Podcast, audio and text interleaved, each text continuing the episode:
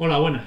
Eh, ahora en este vídeo os voy a contar otra de las integraciones de CheckCIF, el validador de CIF contra la agencia tributaria.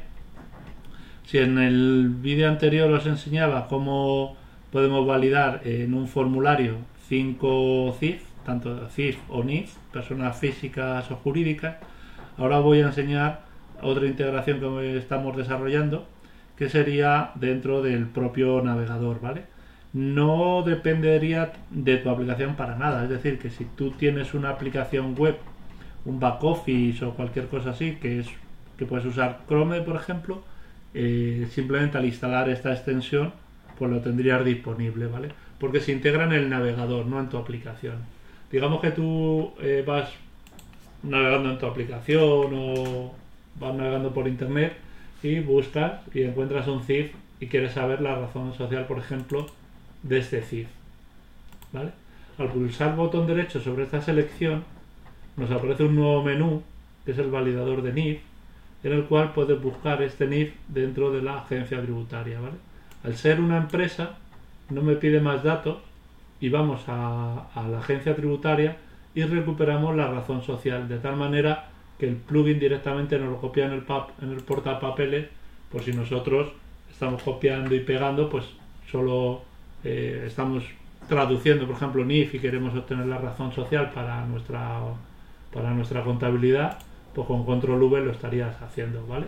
Si por ejemplo podemos el CIF de Repsol, por ejemplo, pues lo mismo, cualquier otro CIF, o el CIF, eh, por ejemplo, de Pura Vida Software, a ver si está CIF de Pura Vida Software, aquí le tenemos, ¿vale? Si lo damos botón derecho, validar, y aquí tenemos pura vida software. Para personas físicas también funciona, obviamente, ¿vale? Y lo único la agencia tributaria lo que nos pide es el nombre, a diferencia de empresa nos pide el nombre lo más parecido posible que nos haya proporcionado el usuario. Yo he encontrado esta página que no tiene nada que ver con CheckFit, ¿vale? Es una página que está en internet.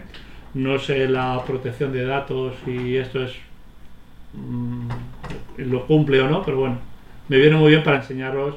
Supongamos que en nuestra aplicación nosotros tenemos un montón de, gente que nos está dando, un montón de gente que nos está dando, o estamos hablando al teléfono con un, con un cliente, nos da su NIF, ¿vale? Y nosotros lo vamos a validar, el NIF que nos ha dado.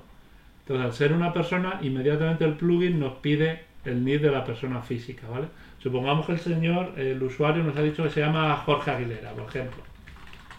Eh, sí, sí, ese es mi NIF y me llamo Jorge Aguilera. Inmediatamente la EAT nos dice que no, que este nombre no corresponde, con lo cual no lo ha encontrado. Ya tenemos un primer punto para calidad en nuestros datos. Sabemos que ese nombre no está bien, ¿vale? Supongamos que sí, que el señor nos ha dicho que se llama Manuel Barrones, pero nosotros no lo entendemos muy bien, por ejemplo, y le ponemos Manuel Barón. Y la agencia tributaria con eso es capaz de resolvernos el nombre. Ese es el nombre realmente que figura en la agencia tributaria, ¿vale? Entonces, esto está ya copiado también en el portapapeles, con lo cual, si esto lo copiamos en cualquier otra aplicación, tendríamos tanto el NIF como el nombre de la agencia ya grabado tal cual temas de facturas y demás, en el cual hay que poner el nombre, pues la calidad de datos pues es innegable. Eh, poco más. Esta era la. Bueno, lo otro que os iba a enseñar también es fácil, ¿no? El ver si este NIF está en recarga, en situación de recarga de equivalencia. Ahora mismo no está funcionando. Bueno, eh, nada. Como decía, esto es otra de las integraciones que estamos en marcha, ¿vale? Tenemos otras cuantas más que iremos según vayan saliendo iremos mostrando. Y nada, si estáis interesados, pues eh, poneros en contacto porque, bueno, estamos trabajando en ello y nos interesaría conocer opiniones y requisitos de, de los posibles usuarios. Un saludo.